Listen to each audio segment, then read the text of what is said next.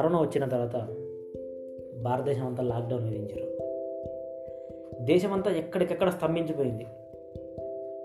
కానీ వలస వెళ్ళిన వారి బ్రతుకు దీనంగా తయారైంది. వందల వేల కిలోమీటర్లు నడుచుకుంటూ వాళ్ళ సొంత ఊళ్ళకి వెళ్ళారు. అక్కడికి వెళ్ళాక కూడా వాళ్ళని ఊర్లోకి రానియలేదు. ఇలాంటి సంఘటనలు చూసి చలించిపోయాం. బాధపడ్డాం. జాలిపడ్డాం. ఏం చేయలేని పరిస్థితి. కానీ ఇదే పరిస్థితి ఆ దేశంలో గత ఆరు సంవత్సరాలుగా జరుగుతూనే ఉంది. ప్రపంచం ఏమాత్రం పట్టించుకోలేదు. ఆ దేశం పేరే వెనిజులా. దక్షిణ అమెరికాలో ఉత్తర భాగంలో ఉండే దేశం అది. దక్షిణ అమెరికాకి కిరీటంలా మెరుస్తుంది. అప్పటి వరకు చాలా సాధారణమైన దేశం. కానీ పంతొమ్మిది వందల ఇరవైలో శాస్త్రవేత్తలు ఏదో పనిపైన భూమిని పరిశీలిస్తున్నప్పుడు వాళ్ళకు సడన్గా పెట్రోలియం బావులు దొరికాయి. దానితో వెనిజుల రూపురేఖలు మొత్తం మారిపోయాయి. అప్పుడున్న అధ్యక్షులు ఆ చమురు సరిగ్గా వాడలేదని వాళ్ళపైన తీవ్ర నిరసన వ్యక్తమైంది. అంత చమురు ఉన్న దేశంలో థర్టీ పర్సెంట్ కంటే ఎక్కువ పేదవాళ్ళు ఉన్నారని వాళ్ళని ప్రభుత్వం పట్టించుకోవట్లేదని ఉద్యమాలు మొదలైనవి ఇలా ఉద్యమంలోంచి పుట్టుకొచ్చిన వాడు పంతొమ్మిది వందల తొంభై తొమ్మిదిలో హ్యూగో చావేజ్ అనే సోషలిస్ట్ ఎలక్షన్లో పోటీ చేశాడు. ఆయన మేనిఫెస్టో మొత్తం అన్ని ఫ్రీ పథకాలు పెట్టేసిండు. దాంతో పంతొమ్మిది వందల తొంభై తొమ్మిదిలో చావెస్ ప్రెసిడెంట్ అయ్యాడు. వచ్చిందే తడవుగా లేట్ చేయకుండా అన్ని సంక్షేమ పథకాలు మేనిఫెస్టోలో ఉన్న ప్రతి ఒక్కటి అమలు చేసేసిండు. అంత ఫ్రీ అంత బాగానే ఉంది. వెనుజులలో పేదరికం ఎక్కడా లేదు. ప్రపంచంలో ధనిక దేశంగా ఎగిసింది. కానీ రెండు వేల పదమూడులో హ్యూగో చావెస్ చనిపోయాడు. ఆ తర్వాత నికోలస్ ప్రెసిడెంట్ అయ్యాడు. ఆయన సేమ్ అవే సంక్షేమ పథకాలు అమలు చేశాడు. కానీ దరిద్రం ఏంటంటే రెండు వేల పద్నాలుగులో చమురు ధరలు ప్రపంచవ్యాప్తంగా మొత్తం పడిపోయింది. బ్యారెల్ ధర వంద నుండి అరవైకి పడిపోయింది. దాంతో వెనిజుల పరిస్థితి తలకిందులైపోయింది. అది చాలదన్నట్టు రెండు వేల పదహారులో అరవై నుండి ముప్పైకి పడిపోయింది. చమురు ధరలనే నమ్ముకొని బ్రతుకుతుంది. మిగతా ఏ ఇన్ఫ్రాస్ట్రక్చర్ అక్కడ లేదు. సంక్షేమ పథకాలకి అలవాటు పడిన జనం పని చేయడం ఒకవేళ పొరపాటున పని చేసి పంట పండించినా వాళ్ళకు గిట్టుబాటు ధర లేదు.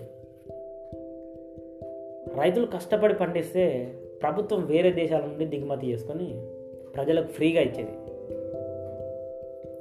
దాంతో వ్యవసాయం చేసే రైతులు కూడా ఫ్రీ పథకాలు అనుభవిస్తూ వ్యవసాయాన్ని మానేసారు ఉన్న ప్రైవేట్ కంపెనీలు కూడా మూసేసుకున్నారు. ఎందుకంటే గవర్నమెంట్ అన్ని ఫ్రీగా ఇస్తుంటే వాళ్ళ మధ్యలో పోటీ లేకుండా పోయింది. వీళ్ళ కంపెనీలకు వచ్చి కొనేవాడు ఎవడు లేడు. దాంతో చాలా కంపెనీస్ నైంటీ పర్సెంట్ కంపెనీస్ మొత్తం మూసేసుకున్నాయి. ఎప్పుడైతే బ్యారెల్ ధరలు పడిపోయాయో చమురు ధరలు పడిపోయాయో అక్కడున్న అతి కొద్ది కంపెనీలు ధరలు విపరీతంగా పెంచేసినాయి. దీంతో ప్రభుత్వానికి ఏం చేయాలో తోచలేదు. దిగుమతి చేసుకునే అంత సంపద లేదు. ప్రజలు సంక్షేమ పథకాలకు అలవాటు పడ్డారు. బద్దకస్తులు అయిపోయారు అయితే ఆ ప్రభుత్వమే అప్పుడు కరెన్సీని ముద్రించింది. దీన్ని మరొక పనికి వెళ్ళిన పనిగా చిత్రీకరించారు. ఆ కరెన్సీ ముద్రేయడం వల్ల షాప్కి వెళ్ళేటప్పుడు ఒక కోడిగుడ్డు కొనాలంటే ఒక సంచి ఒక బియ్యం బస్తా ఉండే సంచి నోట్లు తీసుకొని పోయే పరిస్థితి ఏర్పడింది. ప్రజలకు బ్రతకడం బాగా కష్టమైపోయింది. బ్రతకడానికి కూడా వసతులు లేవు. ఏం చేయాలన్నా ఎక్కడ దోసలేదు ఇదంతా భరించలేక ప్రజలు పక్క దేశాలకు వలస వెళ్ళారు. కొన్ని వేల కిలోమీటర్లు నడుచుకుంటూ వెళ్ళారు. అక్కడికి వెళ్ళాక ఆ పక్క దేశాల వాళ్ళు రాణిస్తారా లేదు. కొన్ని దేశాలు రాణించాయి కొన్ని దేశాలు గేర్లు మూసేసాయి ఇన్ని వేల కిలోమీటర్లు నడుచుకుంటూ వెళ్ళేటప్పుడు తిండి లేదు తిప్పలు లేదు నిద్ర లేదు.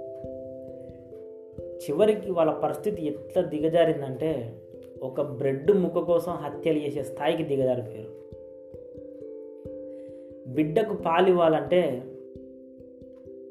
వాళ్ళ శరీరాలను నమ్ముకొని దానితో పాల్గొనే పరిస్థితికి దిగజారిపోయారు.